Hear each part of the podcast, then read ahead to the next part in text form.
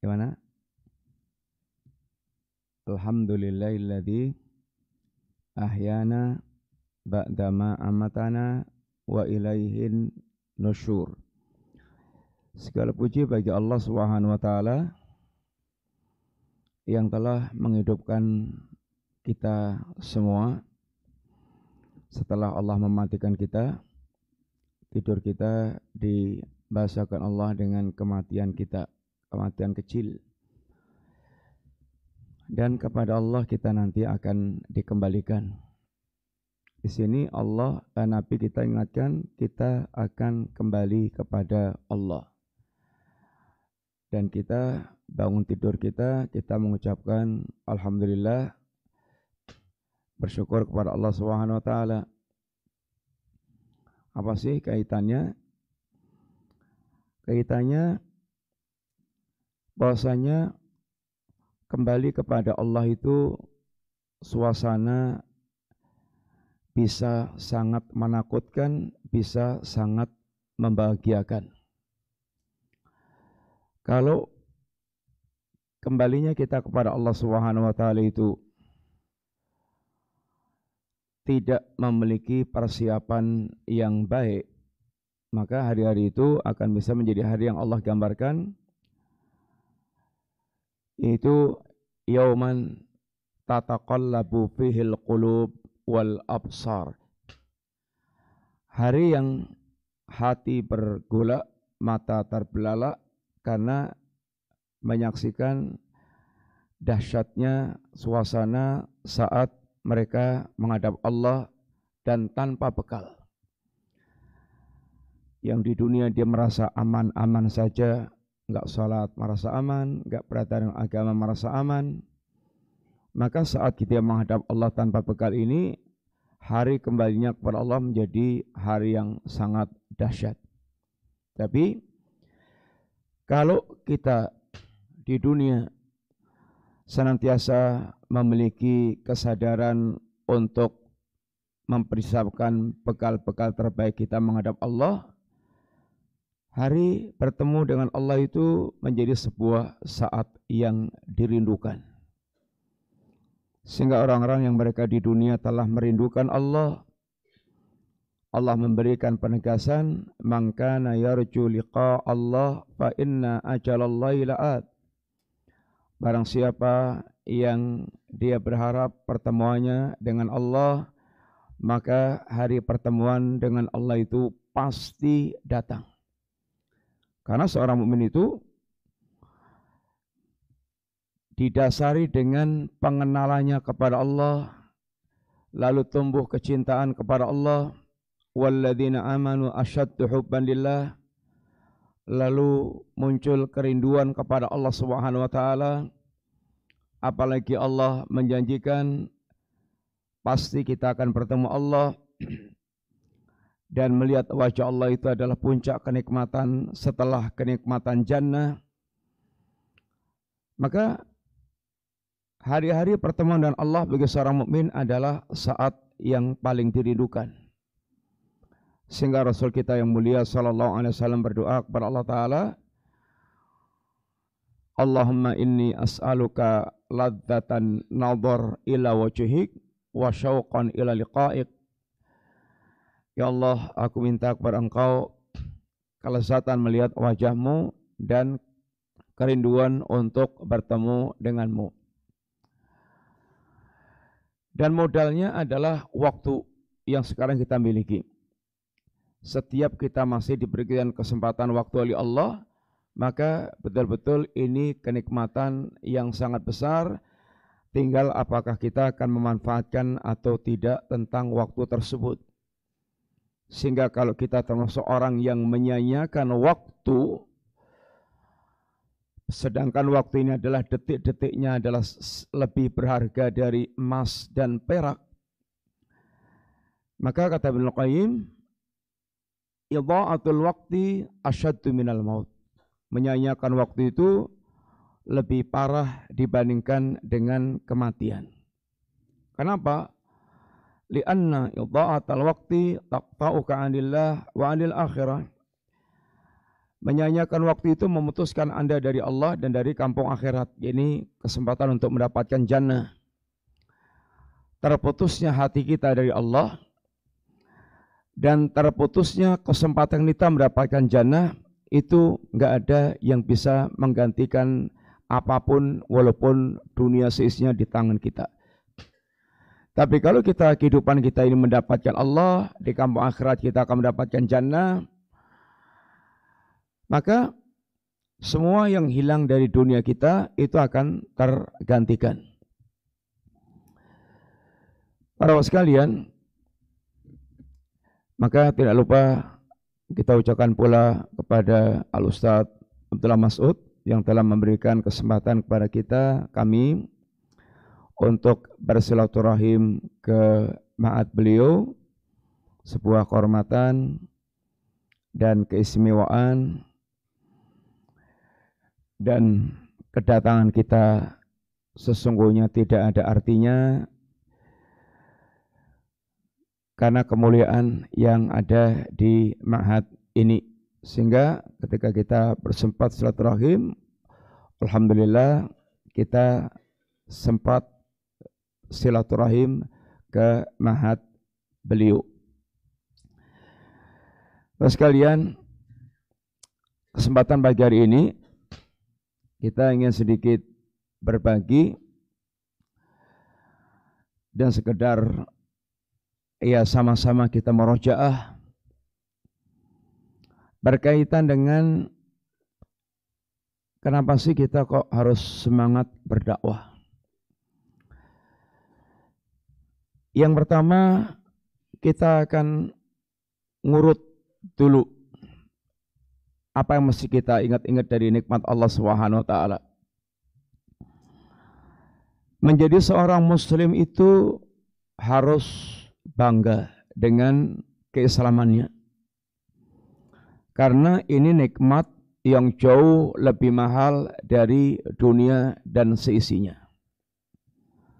Seandainya Anda menjadi konglomerat, seandainya Anda menjadi pejabat tinggi, seandainya Anda menjadi jenderal bintang lima yang paling pol eh, pangkatnya, seandainya Anda, seandainya Anda menjadi penguasa hebat, kekuasaannya kuat dan luas, dan semua yang bergelar kejayaan dunia di tangan Anda.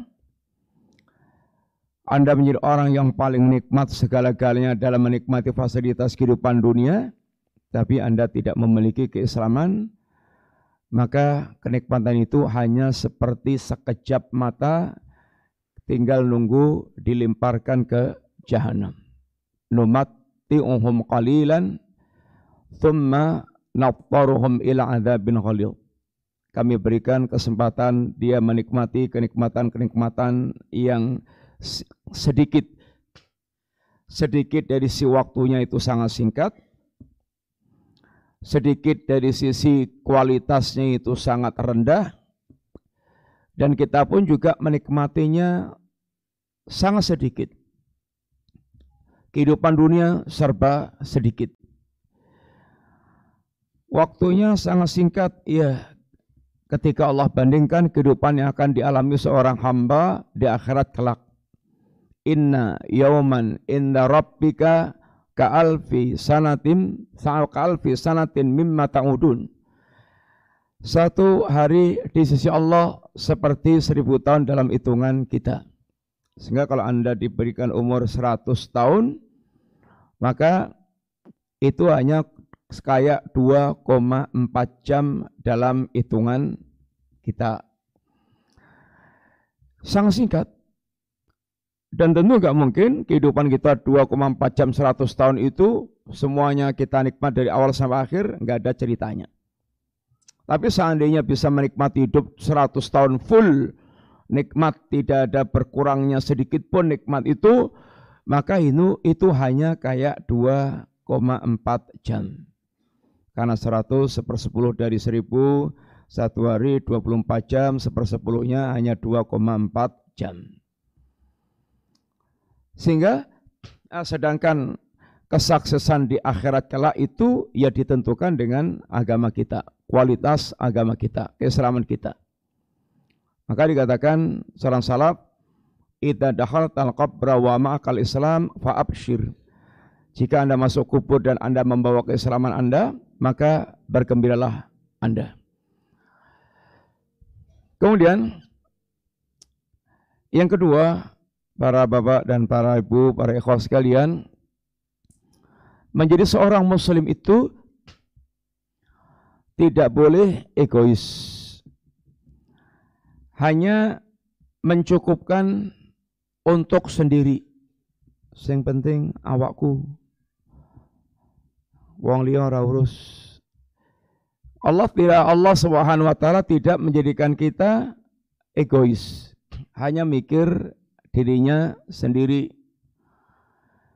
Tapi Allah menjadikan kewajiban untuk kita untuk senantiasa yaitu berbagi, berdakwah, mengajak orang supaya bisa menikmati apa yang telah Allah karuniakan kepada kita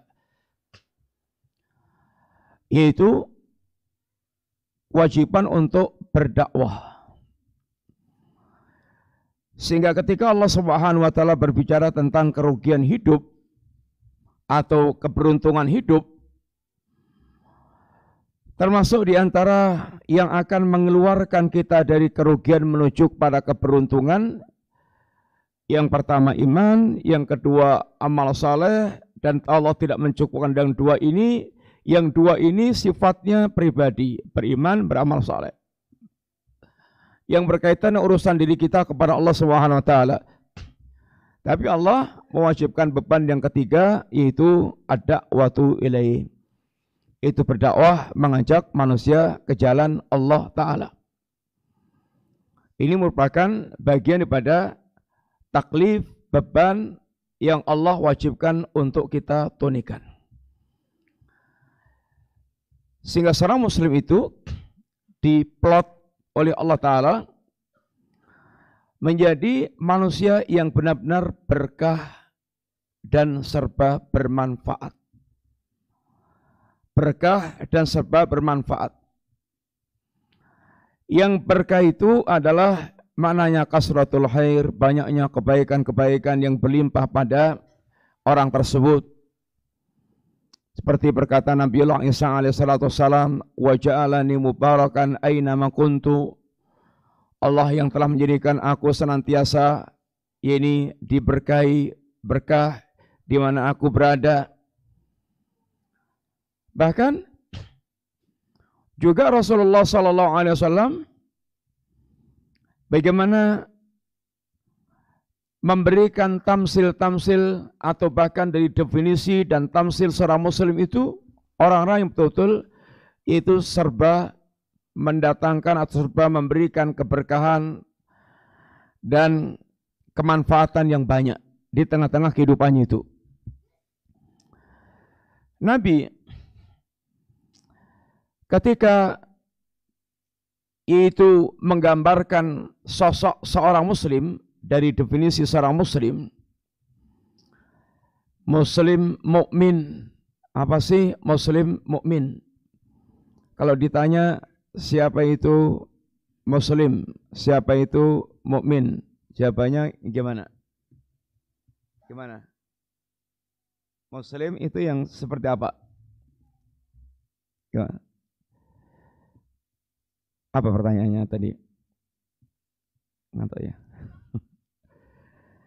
Muslim. Kalau ditanya siapa sih Muslim itu? Gimana kalau ditanya? Antum Muslim? Iya. Terus Muslim itu yang gimana? Muslim itu yang beragama Islam.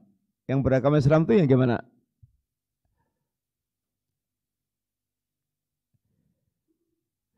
Antum kenalan sama orang Muslim ya mas? Iya saya Muslim. Apa sih Muslim itu? Gimana? Beragama Islam. Apa sih Islam itu? Kalau antum gimana?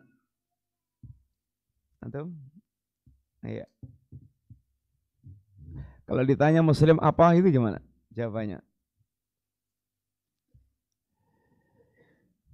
Antum?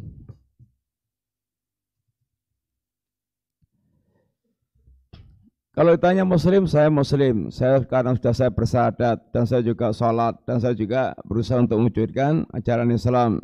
Ya, betul. Islam adalah harga mati, bersahadat itu harga mati, itulah harga keislaman kita. Tanpa sahadat nggak akan dikatakan dia muslim. Mukmin juga demikian. Mukmin saya mukmin, saya ada orang beriman kepada Allah SWT dan semua rukun iman. Itu adalah harga mati.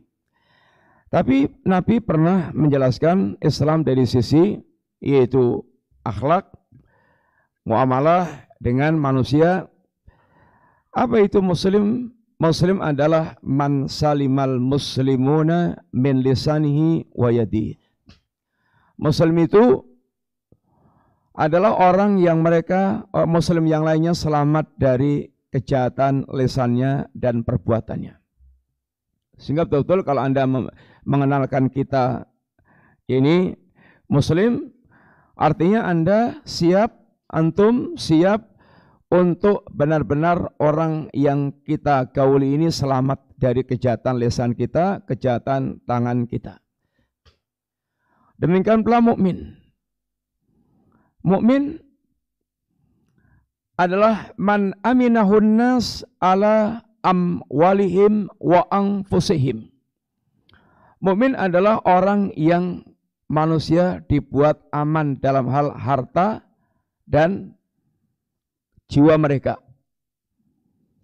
Sehingga tidak ada orang yang lebih nyaman dan merasa lebih aman mendapatkan perlakuan pergaulan dibandingkan dengan bergaul seorang mukmin. Ini apabila betul-betul Islam dan imannya itu menjadi karakter dalam kehidupannya. Bahkan Rasulullah Sallallahu Alaihi Wasallam bukan sekedar yaitu uh, mengajarkan tentang akhlak kita yang tidak mengganggu orang, yang bisa memberikan rasa aman kepada orang. Tapi bahkan Nabi ajarkan kehidupan kita yang harus berusaha serba memberikan manfaat.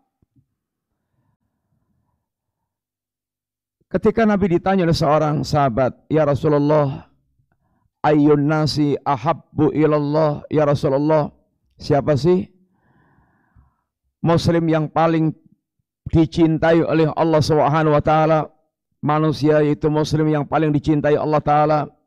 Maka kata Nabi, "Ahabbun nasi ilallah anfa'uhum linnas."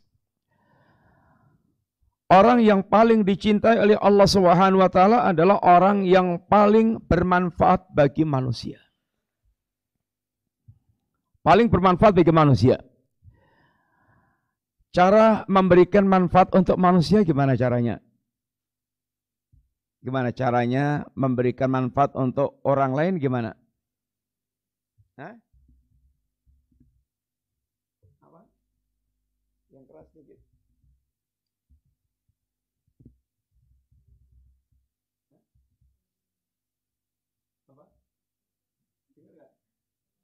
Tolong menolong. Oh, tolong menolong. Ya, tolong menolong. Tolong tolong bentuknya gimana tolong menolongnya itu?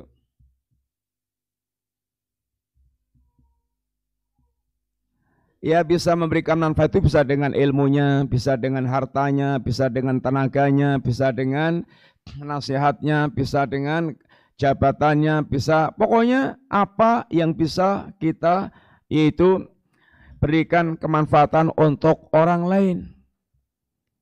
Semangat untuk memberikan manfaat.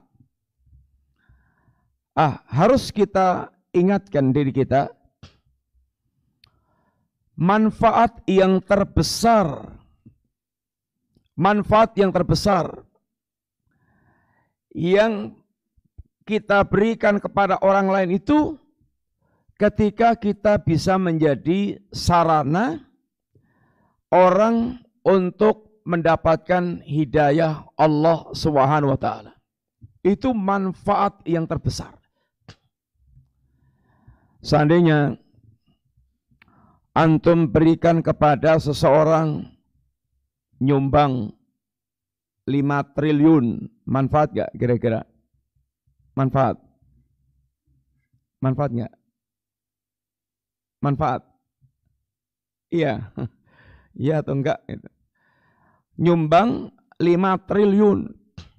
5 triliun tahu?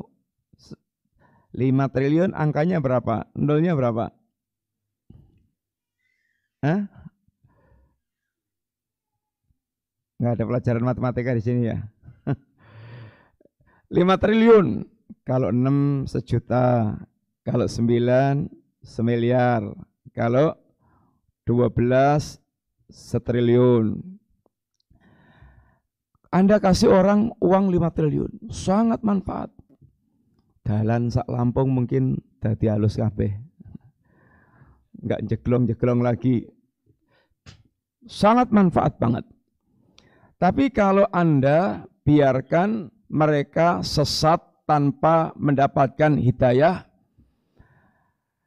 lalu dia sampai matinya itu enggak kenal hidayah, nyemplung jahanam, anda tidak bisa ngentaskan dia dari jahanam ini walaupun Anda tambah seribu triliun. Di hari itu sudah nggak ada lagi manfaat kecuali keislaman yang dia bawa. Kecuali amal-amal yang dia tegakkan di atas dasar keimanan dan keislaman. Sehingga Selain Anda memang berusaha untuk memberikan manfaat dengan segala macam apa yang telah Allah berikan kepada Anda dari perkara dunia, jangan lupa bahwa kemanfaatan yang paling besar dalam kehidupan kita adalah apabila kita bisa menjadi sarana orang untuk mendapatkan hidayah Allah Subhanahu wa taala. Itu adalah kemanfaatan terbesar. Dan kita diperintahkan oleh agama kita untuk senantiasa semangat dalam segala amal kebaikan apalagi dakwah. Yang di antara prinsip dalam kita beramal kata Nabi kita salam ihris ala ma yang fa'uk bersemangatlah anda dalam perkara yang bermanfaat. Kalau perkara itu sudah dilihat itu manfaat, diyakini manfaat dengan ilmu yang jelas ini adalah manfaat, maka bersemangatlah Anda untuk melakukan hal tersebut. Ihris ala ma yang fa'u. Dan dakwah ini adalah amal yang paling bermanfaat. Bapak sekalian dan ikhwas sekalian rahimani wa rahimakumullah. Kenapa sih? Kok kita mesti harus berdakwah dan Allah menjadikan dakwah itu beban kewajiban yang harus kita lakukan? Pertanyaan ini tentu jawabannya sangat banyak. Bisa bermacam-macam. Satu di antaranya, kalau Anda ingin bercita-cita seperti masyarakat yang pernah diwujudkan oleh Nabi sallallahu alaihi wasallam. Masyarakat yang gambarannya seperti para sahabat Nabi radhiyallahu alaihim jami'an. Lalu bisa semakin luas, semakin luas, semakin luas. Itu berangkatnya mesti harus dengan dakwah. Nabi bermula dari seorang diri berdakwah di tengah-tengah masyarakat jahiliyah ibaratnya kayak meripili tahu meripili enggak? Meripili itu apa? Apa Pak? Ngerontokan, ngerontokan langsung akeh. Rontok, sabrol, brol, brol, meripili satu-satu. Jagung itu meripili, meripili satu-satu. Nabi gerilya satu-satu ke Abu Bakar, ke siapa lagi, ke siapa lagi, ke siapa lagi. Ada yang datangi rumah per rumah dan datangi kelompok per kelompok. Itu Nabi memiliki semangat yang sangat tinggi. Nabi tidak menghiraukan sama sekali derita dalam yaitu mengantarkan orang untuk mendapatkan hidayah. Dari mereka menyanjung-nyanjung Nabi dengan sanjungan yang se yang sundul langit, yang setinggi langit. Dan asalnya mereka orang yang hatinya sangat ridho dengan Rasulullah SAW. Begitu Nabi dakwah, Nabi dicaci maki, diunek-unek ke, ibaratnya sampai entek. Nabi bagaimana dari mereka menyanjung setinggi langit berusaha untuk merendahkan serendah-rendahnya dengan gelar-gelar yang buruk. Majnun, wong edan, kadzab, pendusta, tukang dusta, bukan aja pernah berdusta, kadzab, tukang dusta. Tukang, tahu tukang? Pekerjaannya Kemudian sudah pekerjaannya tukang bangunan, tukang kayu, tukang apa. Itu sudah pekerjaannya dusta, sahir, kemudian penyihir, tukang sihir, dan berbagai macam gelar-gelar yang disampaikan pada Nabi. Itu umpamanya dari mahasiswa lulusan dengan otak brilian, IP-nya 4, kom laut, Masya Allah. Terus orang banyak menyanjung-nyanjung setinggi langit. Habis itu antum jadi aktivis dakwah, kemudian digelari dengan gelar-gelar yang serendah-rendahnya, sakit nggak kira-kira? Ya tentu sangat sakit sekali. Dari manusia yang dianggap paling mulia sampai dijatuhkan sejatuh-jatuhnya. Tapi Nabi bisa bersabar dan terus berdakwah tanpa henti. Bahkan pelakuan mereka bukan sekedar kata-kata.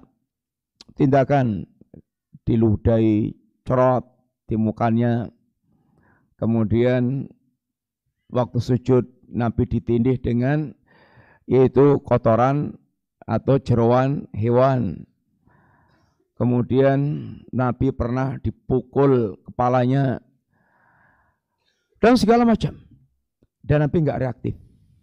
Nabi bersabar, bisa menerima dan tetap terus berdakwah. Sampai kemudian juga para orang-orang yang mulai terpengaruh dengan Rasulullah diintimidasi, disiksa segala macam sampai nggak ada tempat yang layak untuk mengembangkan dakwah di Mekah sampai Allah berikan kesempatan untuk hijrah ada tempat yang siap menampung bulan Nabi dan para sahabat hijrah jadi ke Medina sampai di Medina mereka belum puas untuk menumpas Nabi. Maka kemudian mereka pun ingin menghancurkan Nabi selumat-lumatnya diawali dengan perang Badar, perang Badar, perang besar yang Nabi Shallallahu Alaihi Wasallam dan para sahabat saat perang Badar berangkatnya bukan untuk siap-siap perang. Bukan untuk siap-siap perang. Tapi berangkatnya ngapain? Nabi dan para sahabat waktu perang Badar itu keluar Madinah itu tujuan asalnya apa? Apa? Hah? Mencegat kafilah dagang Abu Sofyan. Sehingga dukdeng-dukdengnya perang Tahu deng? Sini apa? Gembong-gembongnya perang, jagoan-jagoannya itu semuanya tidak ikut ini keluar. Tidak semua deng jagoannya ikut keluar. Tapi ketika harus memang berhadapan dengan pasukan kafir Quraisy yang memang sudah persiapan betul-betul persiapan ya logistik, ya jumlah, sehingga yakin akan bisa numpas Rasulullah SAW. Allah berikan kemenangan pada Nabi pada perang Badar. Quraisy kecewa, pulang dengan kecewa. Terus dendamnya terus menyala membara dalam hatinya.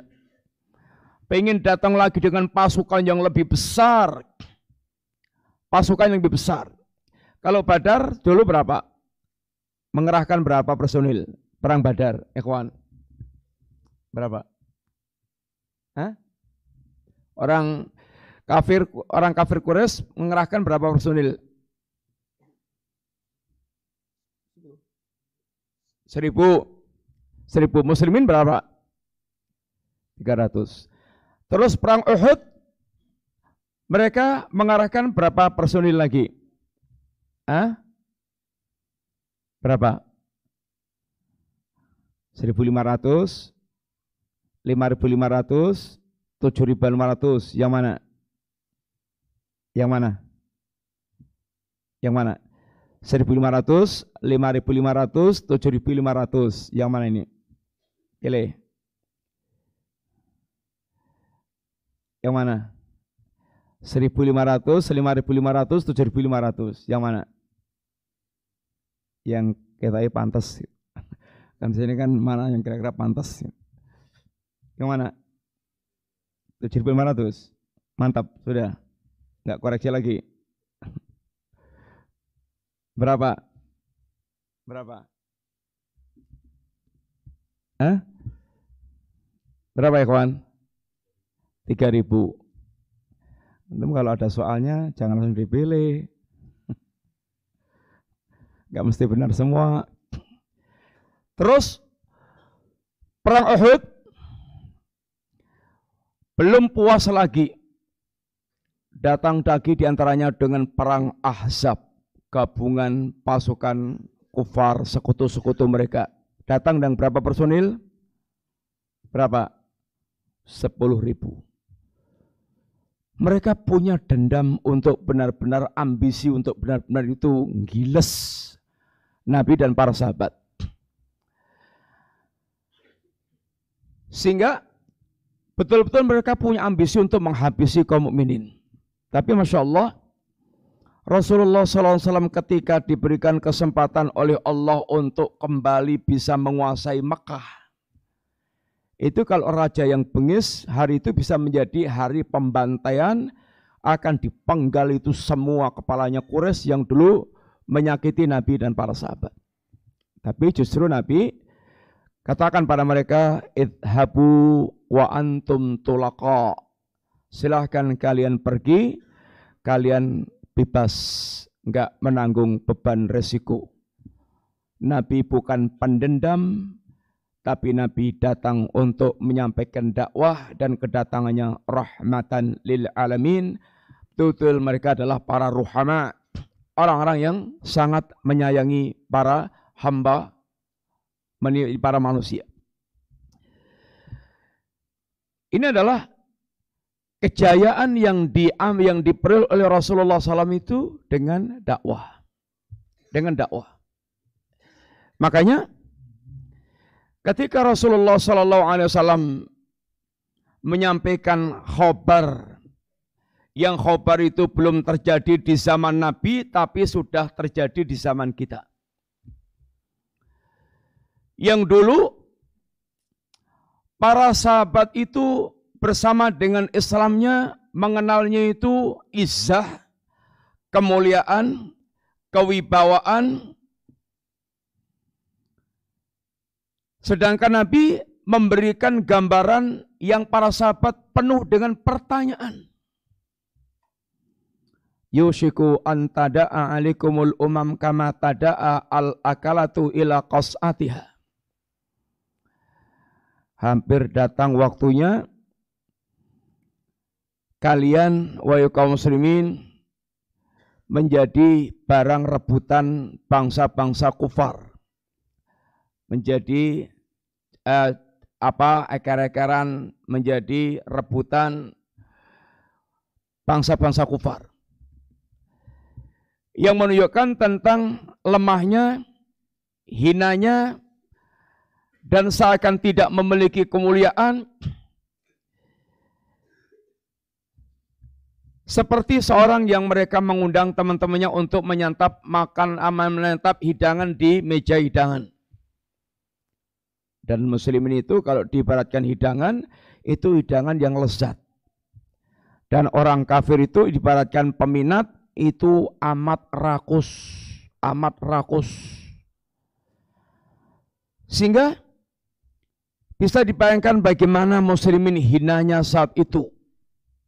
Maka ada yang bertanya, ya Rasulullah, amin killatin nahnu yawma idin. Ya Rasulullah, apakah kita waktu itu sedikit jumlahnya?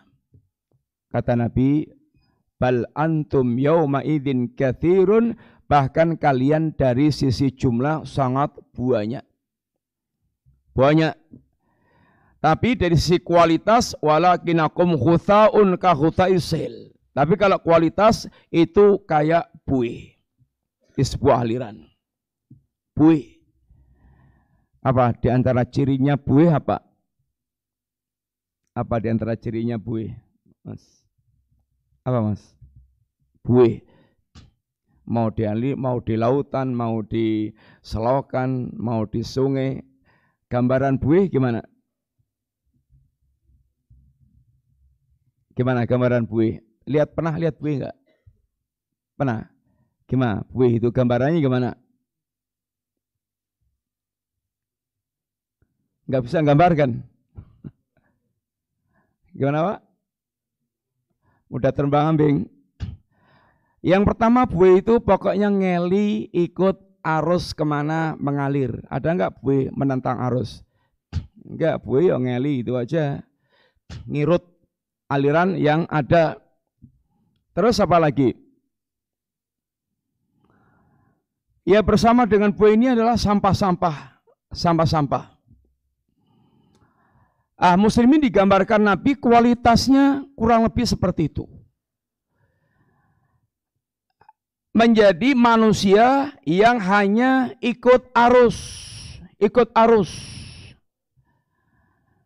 Ya kalau dalam bahasa kita itu piye umume? Tahu piye umume? Gimana? Apa? Ya yes, pokoknya apa umumnya yang ada di masyarakat semeluwo. Ikuti aja, nggak usah neko-neko. Itu bakal selamat. Nirut. Yang mestinya seorang muslim tidak akan begitu. Dia punya prinsip sehingga dia punya sikap kapan memang ikut aliran, kapan memang tidak bisa ikut aliran, ya harus bisa milah-milah.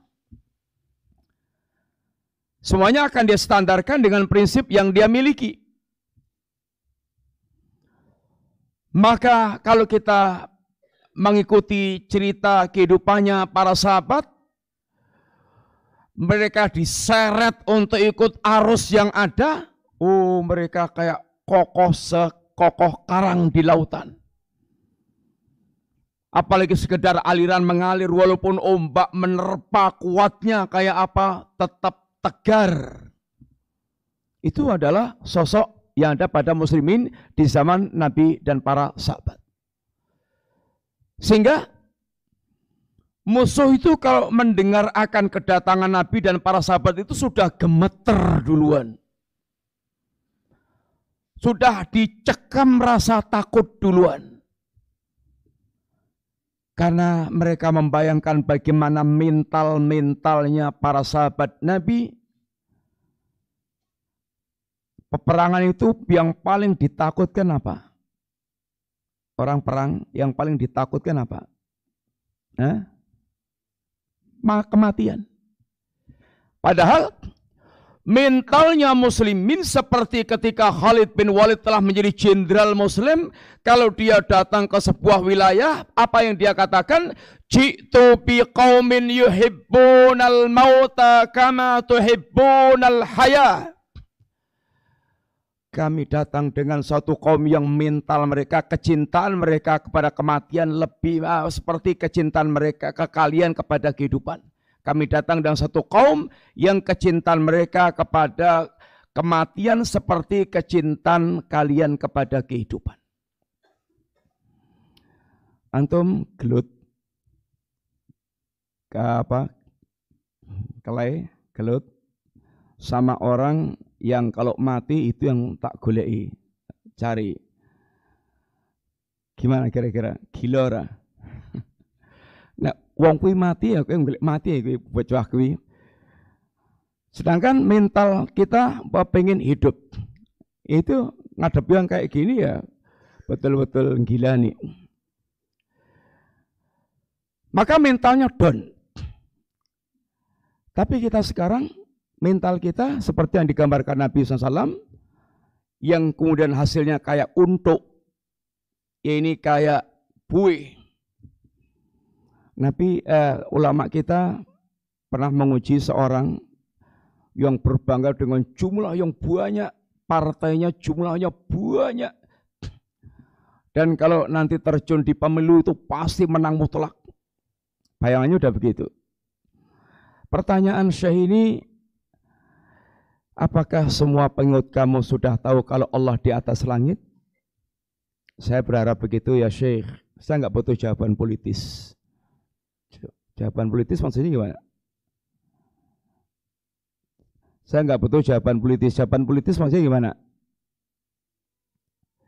Jawaban yang orang politikus itu suka membuat kalimat bercabang. Yang bisa dimaknai ting pletot, bisa rana, bisa sana, bisa sini. Pokoknya jawabannya itu enggak menunjuk, enggak menunjukkan ketegasan. Ini jadi semakin jadi politikus ulung itu semakin pandai membuat ungkapan yang bisa dia nanti seluman-selumun selamat. Enggak tahu enggak seluman-selumun selamat? Ah, kata saya, saya nggak butuh jawaban politis. Pengikut kalian sudah tahu nggak tentang Allah di atas langit? Ini sebetulnya pertanyaan lain dari pertanyaan Nabi kepada Buddha, Aina Allah, di mana Allah?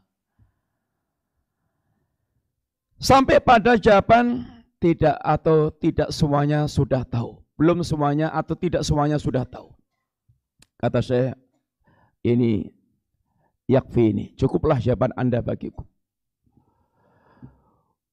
pengikut Anda khusa untuk sabun. Kualitas pengikut Anda seperti untuk sabun. Terbukti perkataan Syekh, pemilu menang sampai 90% bisa menguasai parlemen, tapi orang kafir tidak akan pernah ridho dengan muslimin yang akan ya ini berkuasa. Dibantai semuanya sehingga menjadi porak-poranda dan kemudian dakwah berantakan dan seterusnya.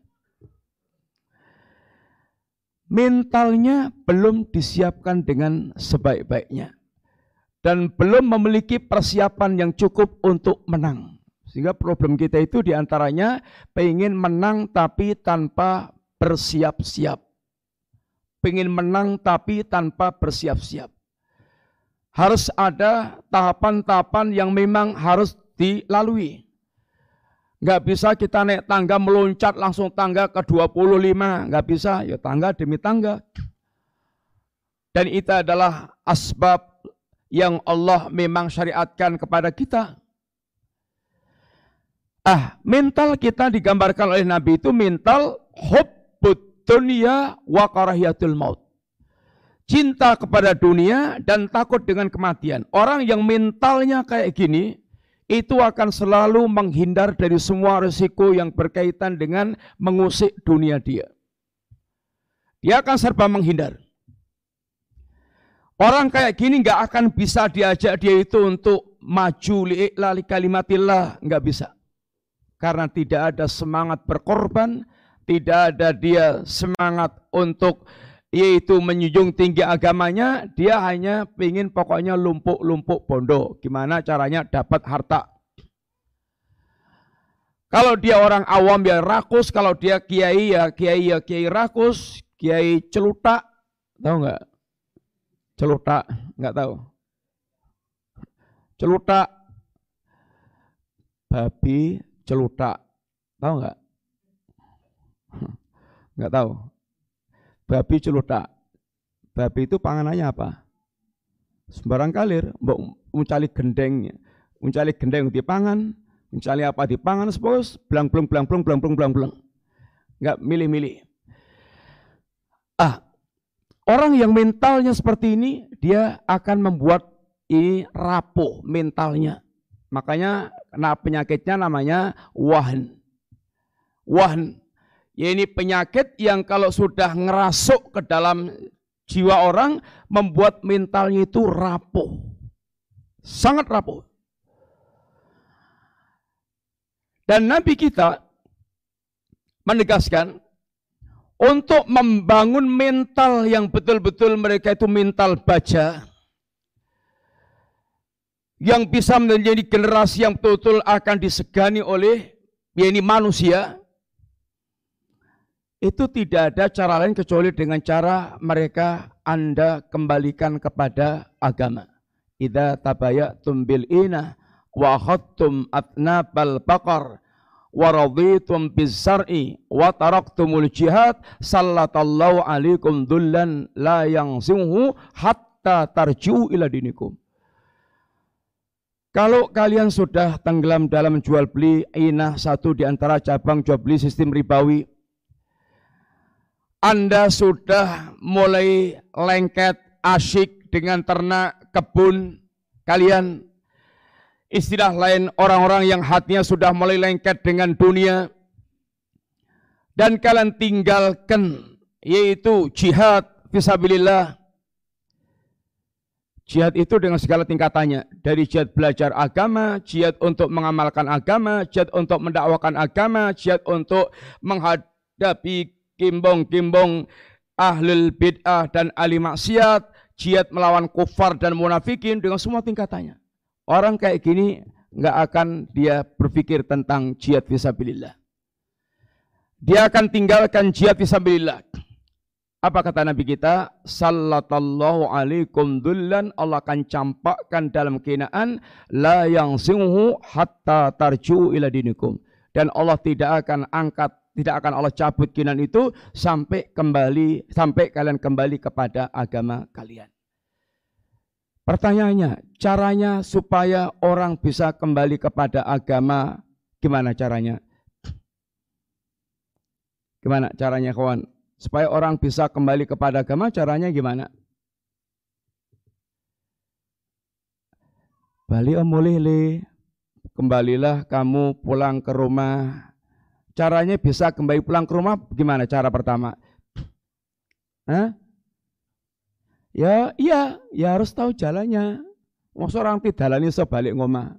Bingung. Ya harus tahu jalannya. Harus tahu jalannya betul-betul harus tahu jalannya. Ah, sehingga kewajiban pertama bagi kita yang orang yang Allah telah berikan karunia kepada antum ilmu harus ada gerakan dakwah menghidupkan majlis-majlis taklim di semua tempat-tempat ada muslimin, biar muslimin kenal agamanya, biar muslimin tahu agamanya, sehingga yang dikatakan bisa kembali kepada agamanya itu kayak apa, bagaimana akidahnya seperti agamanya, ibadahnya seperti agamanya, akhlaknya seperti agamanya, itu membutuhkan gerakan dakwah. Harus ada penuntun, harus ada penuntun. Wong mereka asalnya memang tidak tahu sama sekali tentang agama ini. Sedangkan mereka mengaku sebagai warga muslim yang harusnya beridentitas Islam. Tapi mereka ini belum tahu agamanya. Umpamanya, umpamanya, le, kowe anaknya Pak Kai. Tapi anak ini udah bisa dengan bapaknya sejak kecil itu puluhan tahun temonono bapakmu. Le, kamu anaknya. Si bapak itu namanya ini. Dan anak ini berpuluh-puluh tahun dari kecil nggak pernah melihat ya ini bapaknya. Terus kan golek dewi, bisa nggak? Ya raiso. Lanang kayak banget ya bapak-bapak sekedar bapak lanang itu bapak laki-laki banyak banget. Bapakku sing ngendi? Harus ada penuntun yang nuntun ke situ, yang nunjukkan kalau bapak musim ini. Harus ada penuntun. Dai-dai ini adalah para penuntun manusia untuk bisa kembali kepada agama Allah Subhanahu wa taala. Dan karena memang manusia ini dari lahir itu belum kenal apa-apa, dalam lahir itu dalam keadaan la ta'lamuna syai'an Anda itu enggak berilmu sama sekali, enggak tahu apa-apa, sehingga untuk bisa kembali kepada agama, tahu agama, itu harus ada ya ini penunjuk jalan, harus ada orang yang betul-betul senantiasa memiliki semangat berdakwah. Sehingga kalau Anda tidak berdakwah itu artinya Anda membiarkan manusia tenggelam dalam kebodohan yang tidak pernah tahu tentang hakikat agamanya.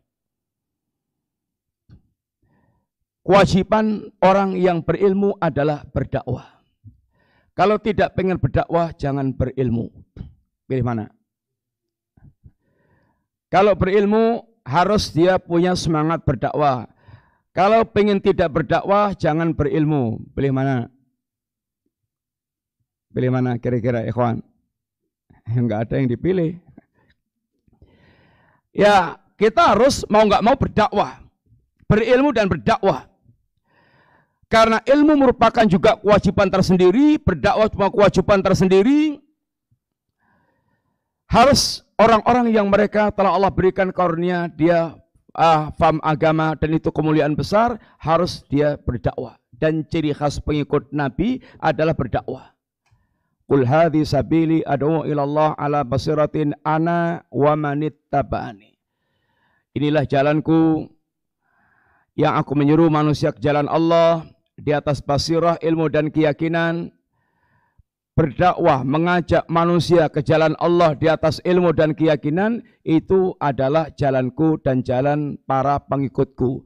Kalau kita uh, jujur sebagai pengikut Rasulullah SAW, maka kita mesti harus berdakwah.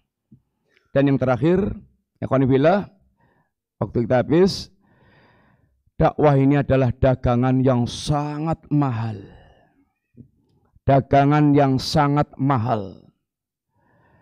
Dagangan yang akan bisa menjadikan Anda mendapatkan keuntungan walaupun setelah mati Anda akan bisa terus mengalir yaitu uh, keuntungan kepada Anda. Itu dakwah. Dan Allah Subhanahu wa taala mengajak kita ini berdagang. Dan sifat berdagang itu dia akan memilih berdagang, kalau ada kesempatan dan bisa itu akan memilih ya, perdagangan yang bisa menghasilkan keuntungan yang paling besar. Di antaranya adalah dakwah. Semua amal kebaikan kita itu dianggap oleh Allah barang dagangan dan akan Allah beli. Dan akan Allah beli. Dan Allah mengajak kita berdagang. Ya ayuhalladzina amanu hal adulukum ala tijaratin tunjikum min adabin alim. Orang yang beriman mau enggak aku tunjukkan perdagangan kepada kalian kalau kalian ambil akan untung mutlak yaitu selamatnya anda di adab yang pedih. Perdagangan ini adalah uh, semua amal kebaikannya adalah perdagangan yang akan dibeli oleh Allah dan kalau Allah membeli maka Allah enggak tanggung-tanggung dalam memberikan keuntungan 10 sampai 700 kali lipat sampai lipatan yang tidak terhingga. Maka persiapkan diri Anda baik-baik terjun ke dunia perdagangan yang sangat menjanjikan yaitu ada waktu ilallah dan antum khususnya para santri yang dipersiapkan menjadi para tujar yang handal, para pedagang-pedagang yang hebat, karena tidak ada yang bisa berdagang dengan hebat kecuali orang yang paling menguasai ini ilmu risalah agama yang diajarkan oleh Rasulullah Sallallahu Alaihi Wasallam. Sehingga jangan pernah menjadi, minder menjadi seorang dai dan jangan pernah minder menjadi seorang santri Kadang-kadang orang kamu ditanya, kuliah uh, kamu kuliah di mana? Tang temu di Mas kuliah ya kalau saya ya ITB. ITB ada kebanggaan. Kalau jenengan UGM. Oh, ada kebanggaan. Terus jenengan kalau namung nyantri teng pondok saya hanya jadi santri. Jadi jadi santri itu kayak rendah. Padahal Antum akan memimpin bahkan khalifah pun akan antum pimpin seandainya itu Anda berilmu. Khalifah Sulaiman bin Abdul Malik dia pernah mewasiatkan pada dua anaknya nak jangan lupa kita ini pernah menghinakan diri di hadapan Atok bin Abi Robah Atok bin Abi Robah itu mantan budak budak itu kelas terendah dalam kehidupan manusia. Tapi begitu dia jadi ulama, maka khalifah pun harus rela antri karena pengen tanya kepada Atta bin Abi Robah. Kata sang bapak Sulaiman bin Abdul Malik, nak belajar, belajar, belajar. Ini adalah apa yang harus kita ini betul-betul rasakan sebagai nikmat yang besar ikhwanifillah ketika Allah berikan kesempatan kepada setiap kita yaitu mempelajari, memahami agama Allah Subhanahu wa taala, maka jadilah kita orang yang bangga dengan keislaman kita, bangga dengan kenikmatan Allah memasukkan kita di antara orang yang berkecimpung dalam dunia ilmu dan apalagi kemudian kita ikut andil dalam yaitu li'la li kalimatillah ini adalah kemuliaan yang Allah berikan kepada kita. Allah enggak butuh kita kita yang butuh kepada Islam, kita yang butuh kepada Allah. Sehingga ketika Allah masukkan ketika kebarisan ini, maka hendaklah seorang dia betul-betul merasa bersyukur kepada Allah dan berbangga ini karunia besar ya mununa alika an aslamu qul la tamunnu alayya islamakum balillahu yamunnu alaikum an hatakum lil iman mereka orang-orang yang masuk Islam badu-badu yang masuk Islam itu merasa mereka berjasa kepada Nabi kata Allah katakan pada mereka kalian tidak berjasa kepadaku, bahkan Allah yang telah berjasa kepada kalian dengan memberikan hidayah iman jika kalian jujur mengakui nikmat yang Allah berikan. Terakhir pertanyaan, satu pertanyaannya. Sebutkan satu di antara ayat yang berkaitan dengan dakwah. Silakan. Ya, Mana di antara yang dakwahnya di mana di situ kalimat dakwahnya? Ya ad'u ilallah ala basiratin. Berikutnya Nabi pernah menggambarkan sebab-sebab kinaan yang menimpa kaum muslimin yang akhir hadisnya adalah hatta tarji'u ila dinikum. Bagaimana hadisnya?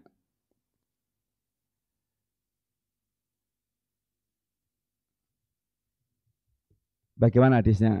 Yang tidur biasanya bisa jawab. Meripatku turu, tapi aku yang nangkep kabeh. Gimana? Hadisnya gimana, kawan? Yang akhirnya hatta tarji'u ila dinikum.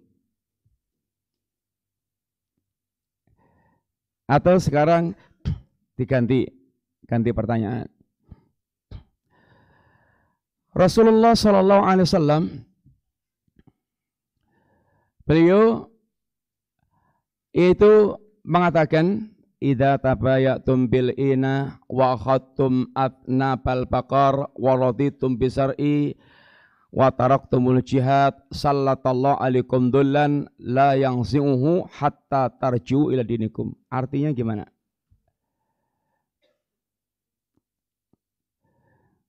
Artinya gimana? Ganti lagi pertanyaannya. Ganti lagi pertanyaannya. Allah berfirman yang terjemahnya serulah manusia ke jalan Robmu. Gimana ayatnya? Ayatnya gimana? Serulah manusia ke jalan Robmu. Gimana ayatnya ya kawan? Gimana? Ya, ud'u ila sabili rabbik. Terakhir, terakhir.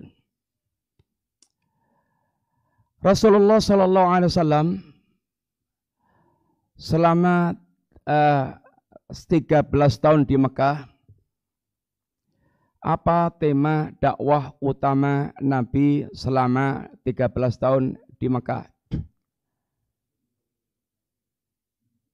Coba kawan. Ya, tema utamanya adalah akidah tauhid. Akidah secara umum, tauhid secara khusus. Karena ini adalah pendasaran sebelum dibangun bangunan-bangunan. Kalau mau nanam pohon itu mesti yang pertama diperhatikan akar. Kalau mau bangun itu mesti yang pertama kali diperhatikan adalah pondasi. Demikian pula kalau kita ingin membangun manusia, menjadi keberadaan yang kita akan pengen banggakan itu mesti harus diawali dari pembangunan pondasi keislaman yaitu akidah tauhid. Demikian ikhwas sekalian mudah-mudahan manfaat merojaah kita pada pagi hari ini. Dan jazakumullah khair. Dan minta maaf atas segala kekurangannya.